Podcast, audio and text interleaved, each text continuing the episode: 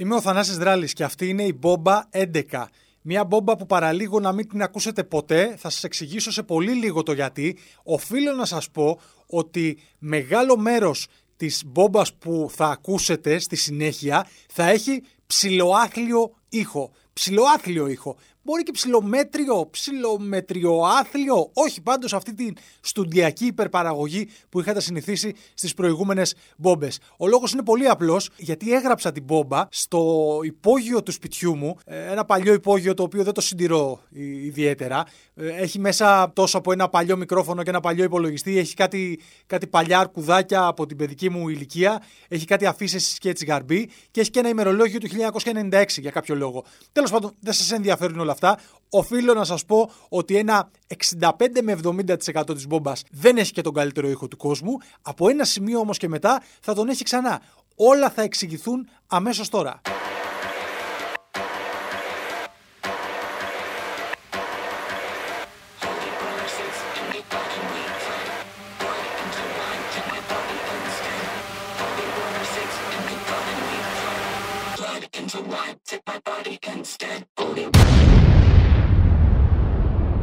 Υπάρχει μια μεγάλη ηρωνία στα πράγματα που κάνουμε στη ζωή μας, τις περισσότερες φορές. Δεν την αναγνωρίζουμε αμέσως, την αναγνωρίζουμε όταν θα έρθει η ώρα. Όταν έκλεισε η μπόμπα της προηγούμενης εβδομάδας, είπα χαριτολογώντας αυτούς τους αστεϊσμούς που κάνω καμιά φορά. Να θυμάστε ότι η ζωή μπορεί να τελειώσει ανα πάσα στιγμή και αν αυτό είναι το τελευταίο πράγμα που ακούτε, τότε δυστυχώς την πατήσατε. Έλα όμως που παραλίγο, παραλίγο, πάρα πολύ κοντά φτάσαμε στο να ήταν το τελευταίο πράγμα που έκανα εγώ στη ζωή μου. Ο λόγος είναι πάρα πολύ απλός. Έκανα την ηχογράφηση, συγκλονιστική ως ε, συνήθως, ε, με πολλούς ηχολήπτες, με πολύ κόσμο να δουλεύει πάνω σε αυτή την, ε, την ιστορία. Κλείνουμε, παραδίδω γιατί είχαμε αργία, παραδίδω πανέτοιμο το επεισόδιο στην ομάδα για να ανέβει ε, την Παρασκευή και εκεί που όλα νομίζω ότι είναι καλά, μπαμ! Πάρτα! Πάρε την Πέμπτη πυρετό. Και όπως συμβαίνει σε αυτές τις περιπτώσεις την τελευταία διετία που μας κυνηγάει η πανδημία, που βρίσκεται στη ζωή μας η πανδημία για τα καλά, με το που αρχίζεις και έχεις το παραμικρό, λες, όπα, κορονοϊός. Σε πονάει το δαχτυλάκι, όπα, κορονοϊός. Ε, σου έπεσαν δύο τρίχες από τα μαλλιά, όπα, κορονοϊός. Χτύπησες το πόδι σου και το στραμπούληξε, όπα, κορονοϊός. Υπερβολή ναι, αλλά τον παραμικρό πόνο να νιώσεις, θα υπάρξει κάποιος που θα σου πει ότι έχει συνδεθεί αυτό που περνάς, αυτό που νιώθεις, αυτό το σύμπτωμα ή αυτός ο πόνος με τον κορονοϊό. Η όμικρον κάνει πονοκέφαλο. Η όμικρον κάνει, ε, ξέρω εγώ, βγάζει φτερά. Θα υπάρξει κάποιος που θα σου πει κάτι. Θορυβήθηκα λίγο είναι η αλήθεια. Πέρασαν λίγο οι ώρες, ανεβαίνει ο πυρετός, ανεβαίνει ο πυρετός, ανεβαίνει ο πυρετός.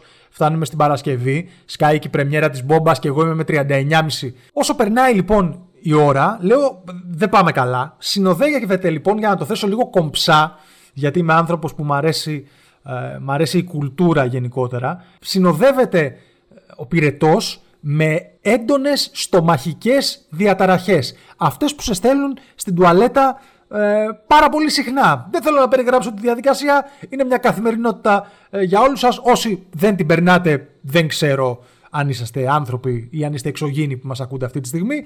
Έγινε λοιπόν αυτό. 40 κόντεψε να δείξει ο υδράργυρος, 40 βαθμούς, έτσι, το σώμα να καίγεται και να μην είσαι βρέφος, θεωρώ ότι δεν είμαι βρέφος μετά τα 40, κόντεψα να πεθάνω με λίγα λόγια, αγαπητοί ακροατές της Μπόμπας. Μια ιστορία που κράτησε για περίπου 5 μέρες, με τον πυρετό να φτάνει εκεί και να παραμένει εκεί για δύο περίπου μέρες. Τα υπόλοιπα συμπτώματα παρέμειναν. Ο κορονοϊός δεν ήταν αυτό που μου χτύπησε την πόρτα, ήταν μια μεγαλοπρεπέστατη γαστρεντερίτιδα. Η παροιμία όμως που λέει κακό σκυλί ψόφο δεν έχει, νομίζω ότι στην περίπτωσή μου παίζει ε, χαρακτηριστικό ρόλο, γιατί σίγουρα αν ήμουν σκυλί θα ήμουν πάρα πολύ κακό σκυλί, δεν θα ακολουθούσα οδηγίες, θα με πετάγανε στο δρόμο και θα έκανα συμμορία με άλλα σκυλιά και θα κάναμε τα βράδια ντου σε, σε γάτες, σε ανυπεράσπισης στους πολίτες. Ψόφο δεν έχουμε λοιπόν εμείς από όλη αυτή την ιστορία. Έτσι επιστρέψαμε. Ε, έχω ακόμα κόσμο να μου λέει μήπως θα είναι κορονοϊός; Ρε παιδιά, όχι. Έκανα ή 6 ή 7 τεστ. Self, αρχικά. Ήταν αρνητικά. Έκανα μοριακό. ήταν αρνητικό. Ναι, αλλά ανακαλύπτουν συνεχώς και άλλα πράγματα τα οποία συνδέονται με την όμικρον, με τη δέλτα, με τη γάμα δέλτα σίγμα, με το συνδυασμό γρήπης με κορονοϊό. Ε, δεν είναι όλα κορονοϊός. Εντάξει. Καταλαβαίνω απόλυτα ότι στις μέρες μας όλα συνδέονται με τον κορονοϊό, αλλά προς Θεού, σε όποιο Θεό πιστεύετε τέλος πάντων, ό,τι κακό συμβαίνει στο σώμα μας αυτή την εποχή ε, ή οποιαδήποτε εποχή δεν είναι απαραίτητα κορονοϊός. Έτσι. Α, ήδη με κοιτάει κόσμος με στραβωμάτι. Μπήκα στο γραφείο μου μετά από 5-6 μέρες, πήγα να χαιρετήσω από μακριά κιόλας και έκαναν τρία βήματα πίσω. Ένας άλλος έκανε δύο βήματα πίσω. Με το που το ένα δεν έκανε δύο βήματα πίσω, έκανε ένα βήμα μπροστά. Αυτός έκανε ένα βήμα αριστερά. Εγώ έκανα ένα βήμα δεξιά. Μου λέει τρίλιζα. Τι να κάνω σε αυτή την περίπτωση; Αυτό που δεν μπορείς να αποφύγεις με τίποτα όμως αυτή την εποχή, ακόμα κι αν δεν είναι κορονοϊός, είναι τα έξοδα όλης αυτής της ιστορίας. Παλιά θυμάμαι ότι αρρώσταινες, έκανες πυρετό κάνα δύο-τρεις μέρες, ε, έπαιρνες τα φαρμακάκια σου, ένα Depon, τρία Depon, πέντε Depon, δέκα Depon τη μέρα, άμα είστε τύπος σαν και εμένα που δεν θέλει να πονάει το κεφάλι του με τίποτα. Και παίρναγε με κάποιο τρόπο, έπαιρνες κανένα αντιπυρετικό, με τέτοια φάση τη βγάζαμε. Τώρα, επειδή πρέπει να τσεκάρεις ότι όλα ε, είναι όπως πρέπει, και όταν λέμε ότι είναι όλα όπως πρέπει, εννοούμε να μην έχεις κορονοϊό, πρέπει να περάσεις και από όλη την υπόλοιπη διαδικασία αναγκαστικά ε, όχι αναγκαστικά, θέλοντας να προστατέψεις και τους γύρω σου, ρε παιδάκι μου, έτσι όπως θεωρώ εγώ προσωπικά ότι είναι το, το σωστό. Θα πρέπει να περάσεις λοιπόν από όλα τα τεστ. Οπότε, λεφτά για τα self. Τα 4 με 5 που σας είπα, πάρε 25 ευρώ. Το μοριακό που έκανα, πάρε ένα 50. Τα 10 ευρώ για το rapid που έκανε η γυναίκα μου, ε, άλλα 10 ευρώ. Φτάσαμε μόνο για τα, για τα τεστ τα 80 με 90 ευρώ. Οπότε και να αρρωστήσεις μαζί με τα πράγματα που θα πάρεις από το φαρμακείο, τα αντιπηρετικά που θέλεις να γίνει, σου τα κάνει 150 η όλη διαδικασία.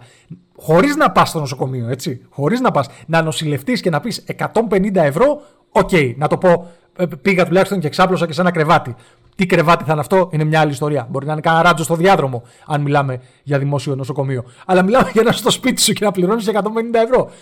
Θα περάσει αυτή η φάση. Πού θα πάει, θα περάσει αυτή η φάση και θα είμαστε με τα ντεπονάκια μας. Ωραία, ωραία. Θα έχουμε τις παραισθήσεις μας από τον πυρετό μας. Ωραία, ωραία. Και όλα θα πηγαίνουν σούπερ.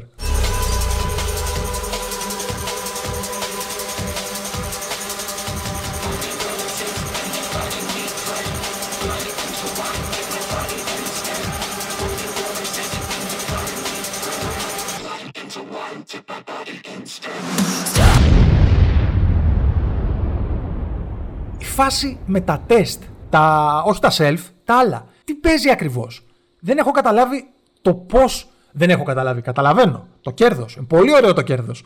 Ε, και εγώ, εγώ, άμα ήμουν φαρμακευτική εταιρεία, θα τους θα τους έπαιρνα και τα σόβρακα. Δηλαδή θα ήμουν αμάγκα. Θα τους έλεγα, παιδιά, θε, ε, πουλάω αυτό το φάρμακο που γιατρεύει τη φαλάκρα. 1200 εκατομμύρια. 1,5 δις είναι αυτό, 1,5 δις. Τέλος πάντων, ε, λεφτά θέλουν να βγάλουν οι άνθρωποι, τι να κάνουμε. 10 ευρώ το Rapid και έχει πάει τώρα το μοριακό, έχει πάει 47 ευρώ, όπου υπάρχει, πες κατευθείαν 47 ευρώ, το καταλαβαίνω, ήταν 60 πριν. Τώρα είναι 47.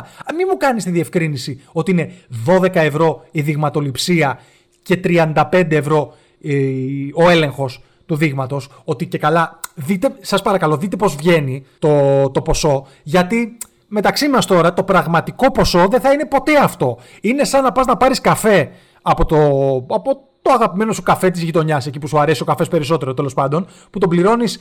Γιατί τώρα πλέον έχουμε φτάσει στο επόμενο επίπεδο. Εκεί που παίρναμε 2 ευρώ καπουτσίνο ή ένα 80 ε, φρέντο εσπρέσο, τώρα δεν μας φτάνει. Θα θέλουμε να πάρουμε διπλό, τριπλό, τετραπλό και πάει λέγοντας. Δηλαδή θα σου πάει minimum 2,50 ο καφές. Είναι σαν να πας στο, στο καφέ λοιπόν που ξέρουμε μεταξύ μας. Υπάρχει μια, ε, μια συμφωνία την οποία δεν την έχουμε πει ποτέ με τον καφετζή. Ο καθένας από εμάς με τον κάθε καφετζή που γνωρίζουμε. Υπάρχει μια σιωπηρή συμφωνία ότι ξέρεις τι, αυτό που σου φτιάχνω στην πραγματικότητα κοστίζει 20 με 30 λεπτά. Μπορεί και 40.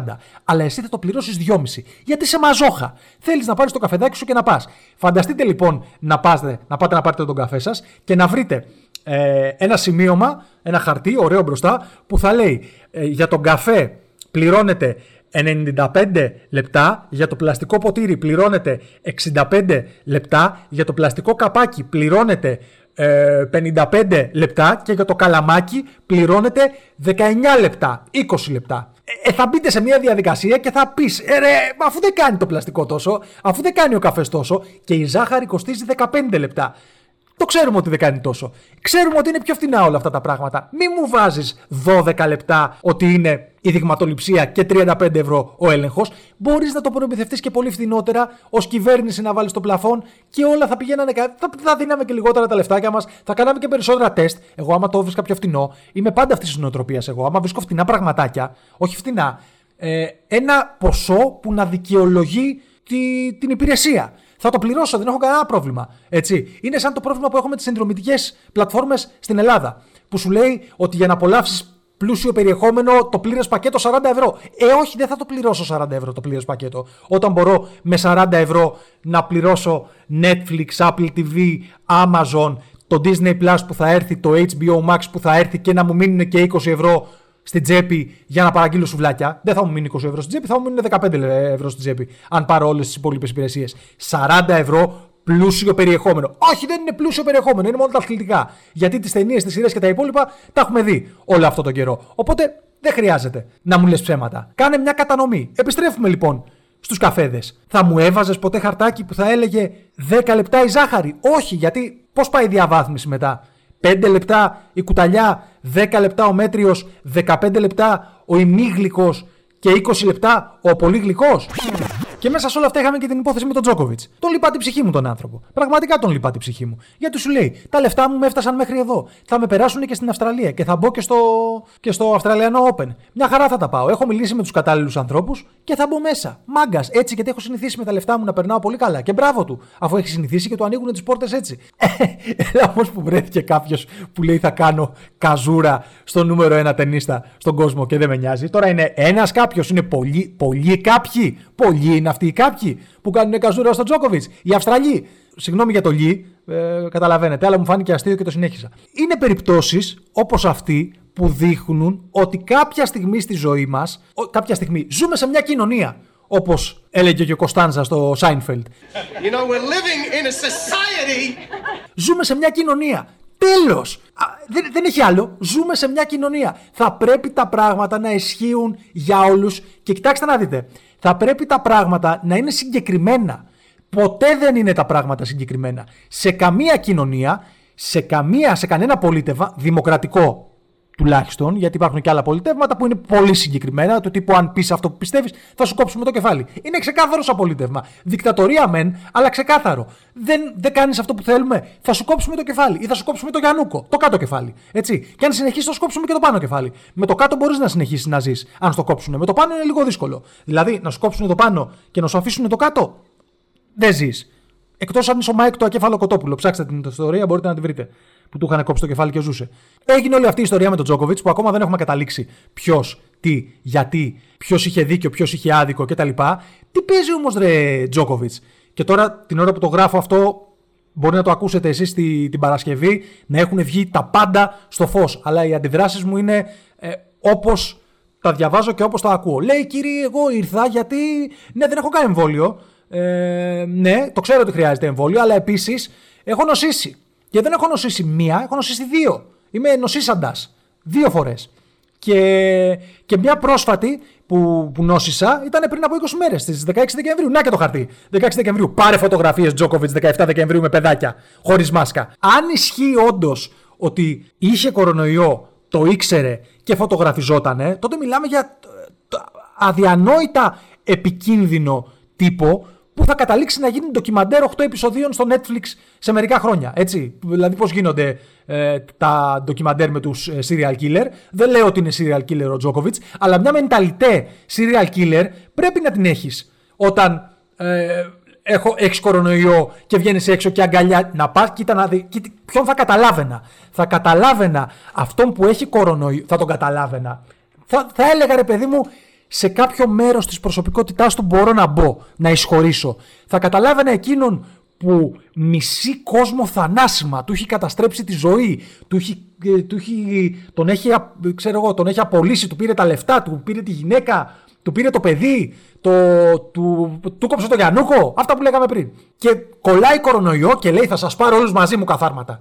Την τρέλα, που, την οργή που μπορεί να φτάσει κάποιος, μπορώ να πω ότι ξέρεις τι, έφτασε στα όρια του, αδικαιολόγητο μεν, αλλά μπορείς να δεις πώς ήταν ένα καζάνι που έβραζε και κάποια στιγμή θα χινότανε. το καζάνι. Αλλά το να είσαι τώρα ο Τζόκοβιτς, νούμερο ένα ταινίστα στον κόσμο, και να λες ότι ε, ναι, νόσησα από κορονοϊός στις 16, πήρα και το αποτέλεσμα το βραδάκι μετά από 7 ώρες.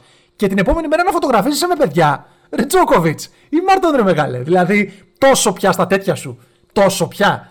Ή ότι τόσο. Εσύ ξέρεις καλύτερα από όλους ότι τίποτα δεν είναι αυτά, μας κοροϊδεύουν και κανένας άλλος δεν ξέρει.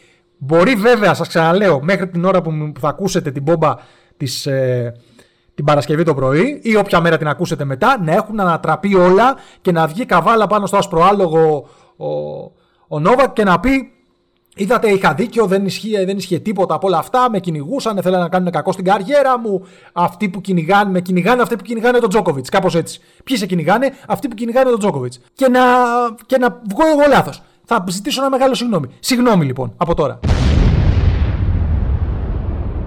Και είδες η ρημάδα η τεχνολογία. Η ρημάδα η τεχνολογία που μας επιτρέπει να γράφουμε πράγματα και να τα ακούτε μετά. Γιατί ενώ εσείς ακούσατε μόλις πριν από λίγα δευτερόλεπτα ότι ζήτησα και μία συγνώμη σε περίπτωση που δεν ισχύουν όλα αυτά που ακούγονται για τον Τζόκοβιτς, ήρθε η δήλωση του ίδιου που φρόντισε να ξεκαθαρίσει κάποια πράγματα για να πει παιδιά, να δείτε τι έκανα στην πραγματικότητα.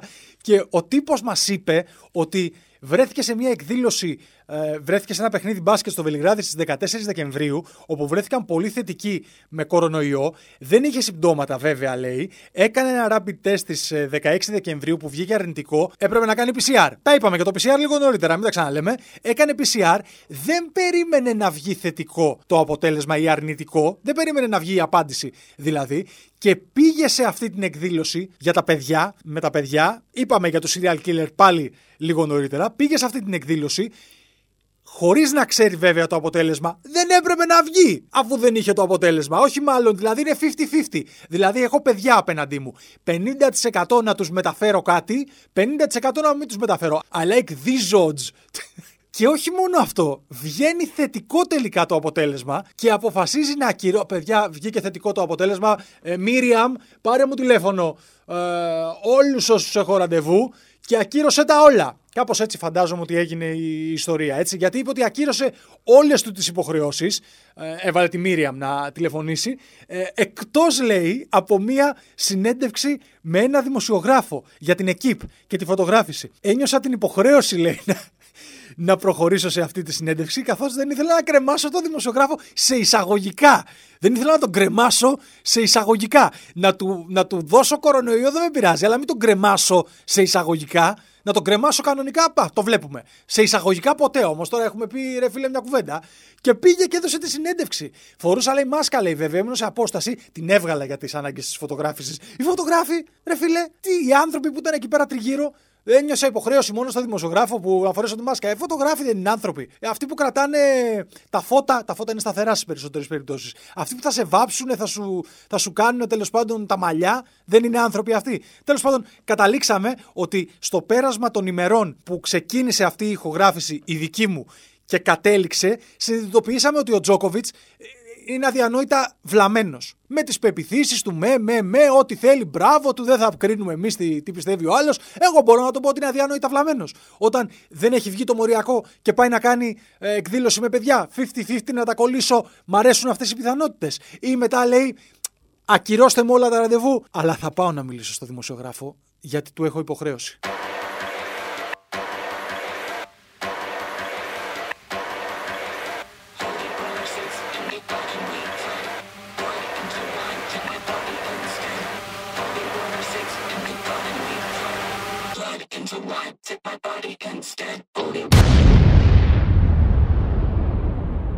Και μια και λέγαμε για πεπιθήσεις πριν από λίγο για τον Τζόκοβιτ και για το τι πιστεύει ο καθένας, στην Αμερική υπάρχει ένας τύπος που είναι ο αρχηγός ενός ε, ε, group που αντιτίθεται στο εμβόλιο και με τη, με τη φανταστική ονομασία βέβαια Vaccine Police, ε, αστυνομία εμβολίου.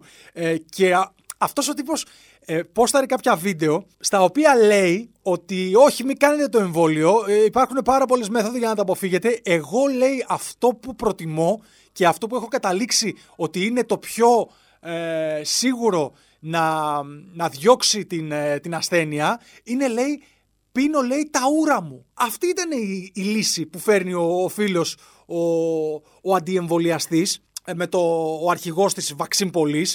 Ε, πίνω λέει τα ώρα μου και ε, να, σας πω, να σας πω την αλήθεια, ε, ορισμένες φορές ο εγκέφαλός μου ε, υπερθερμαίνεται. Πώς είναι η γη, η υπερθέρμανση του πλανήτη, global warming κτλ. Ναι, έχω, έχει κλιματική αλλαγή, παθαίνει το κεφάλι μου. Έχει πάθει μια τεράστια κλιματική αλλαγή το κεφάλι μου με αυτά που ακούω. Γιατί να σας πω κάτι, για να καταλήξεις να πίνεις τα ούρα σου, πάει να πει ότι πρώτον έχεις δοκιμάσει και άλλα πράγματα τα οποία θέλω να ξέρω τι είναι, δεν θέλω να ξέρω τι είναι. Αλλά ίσως να το έχεις δοκιμάσει και σε άλλες περιπτώσεις. Δηλαδή, δεν θέλω να πάρω ε, Depon για τον πονοκέφαλο ας πιω τα ούρα μου. Αποκλείεται να ήταν η τελευταία σου ευκαιρία. Δηλαδή, είναι αυτός πώ είναι ο, ο Doctor Strange στο Infinity War, που περνάνε από το μυαλό του 14 εκατομμύρια διαφορετικά σενάρια για το πώς μπορεί να κερδίσουν οι Avengers στο Thanos και λέει στον ε, Iron Man στο Endgame, τώρα spoiler, ναι, του δείχνει ότι αυτό είναι το μοναδικό σενάριο. Σκέφτομαι τον αντιεμβολιαστή σε μια μορφή Doctor Strange με τα χέρια στον αέρα να περνάνε από το κεφάλι του 14 εκατομμύρια διαφορετικά σενάρια και τελικά αυτό που καταλήγει ότι είναι το πιο σωστό για να αντιμετωπίσει τον κορονοϊό είναι τα ούρα μου. Παιδιά, εδώ, βασικά, να πούμε και κάτι άλλο, είναι τα δικά του ούρα αυτά που αντιμετωπίζουν τον κορονοϊό. Δηλαδή, αν κάποιος λέει, ναι, σε πιστεύω, εγώ, εγώ, εγώ, Θανάσης Δράλης, εγώ πιστεύω εσένα σε αυτό που λες. Τι πρέπει να κάνω ακριβώς; Πρέπει να πιω τα δικά σου ή τα δικά μου; Πιανού να πιω. Τι να πιω; Και τι να κάνετε κι εσείς που μας ακούτε να σας ενδιαφέρει το θέμα; Ε, υπάρχει αυτό το ερώτημα σε όλη αυτή την ιστορία. Γιατί δεν μας είπε ο, ο κύριος αυτός, ο κύριος ο Αμερικάνος, Κρίστοφερ Κι. Το όνομα του είναι Κρίστοφερ Κι, δηλαδή κλειδής. Ο κύριος κλειδής. Κύριε κλειδί μου, ωραία, να, θα κατουρίσετε; Περιμένω τόση ώρα εδώ πέρα. Θα ήθελα να πιω τα ούρα σας, αφού είναι όλη αυτή η ιστορία. Ε, ή να, να, να πιω τα δικά μου, να πάω σπίτι. Είναι πιο εύκολη διαδικασία από το να έρθω εγώ στην Αμερική να μου στείλετε ένα βαζάκι. Δεν ξέρω τι γίνεται ε, με όλη αυτή την ιστορία. Και στην Αμερική γενικά υπάρχουν τέτοιες ε, φιγούρες αμφιλεγόμενες. Ε, τώρα, αμφιλεγόμενη φιγούρα δεν τη λες. Αυτή είναι ο τύπος είναι ηλίθιος. Αλλά υπάρχουν και στο, και στο mainstream, στη mainstream ε, ε, ενημέρωση προσωπικότητες οι οποίες ε, σπέρνουν θεωρίες ε, αμφιλεγόμενες. Αυτές είναι αμφιλεγόμενες θεωρίες που θα πω. Ε, είναι ένας τύπος ο Κάλσον Τάκερ, ας πούμε, που είναι ένας πιο σχαμερούς ανθρώπους που μπορείτε, άμα κάτσετε να δείτε βιντεάκια του στο YouTube, μπορείτε να δείτε ομοιότητες με πολλούς τύπους που ε, συχνάζουν στην ελληνική τηλεόραση και μπορεί να κατέχουν και θεσμικό αξίωμα κάποια φορά. Μπορεί και όχι. Μπορεί να είναι δημοσιογράφοι. Και κάνει αστειάκια του τύπου ότι άκουσα για το Viagra ότι θεραπεύει τον κορονοϊό και το, και το λέει σε 3 εκατομμύρια, 4 εκατομμύρια ανθρώπους που τον παρακολουθούν κάθε βράδυ. Ε, κυρίως ε, ρεπουμπλικανούς, τέλος πάντων, ok. Okay. Ε, Viagra, γιατί ίσως το Viagra, τι είναι λέει ε, τέλος πάντων αυτό που δεν μπορεί να κατρέψει το Viagra αστειευόμενος. Υπάρχει και άλλη μια τύπησα η οποία είναι ε, μια περσόνα της, ε, των συντηρητικών media στην Αμερική, η Candace Owens, η οποία ε, με εκατομμύρια followers στο Twitter είπε ότι παίρνει για να αντιμετωπίσει τον κορονοϊό και να μην προσβληθεί, παίρνει ένα κουταλάκι την ημέρα με κολοειδή, υδρα... ε, κολοειδή άργυρο. Sorry κιόλας γιατί δεν ήξερα πώς μεταφράζεται στα ελληνικά. Το διάβασα στα, στα αγγλικά το colloidal silver.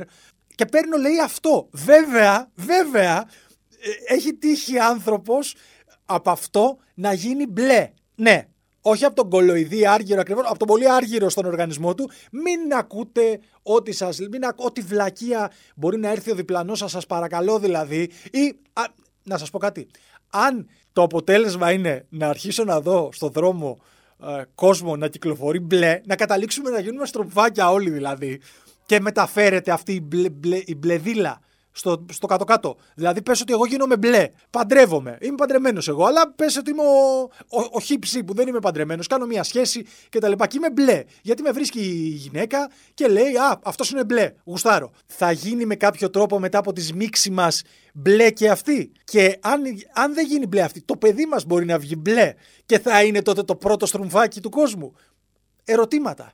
Ερωτήματα. Riddles in the dark που έλεγε ο Γκάνταλφ.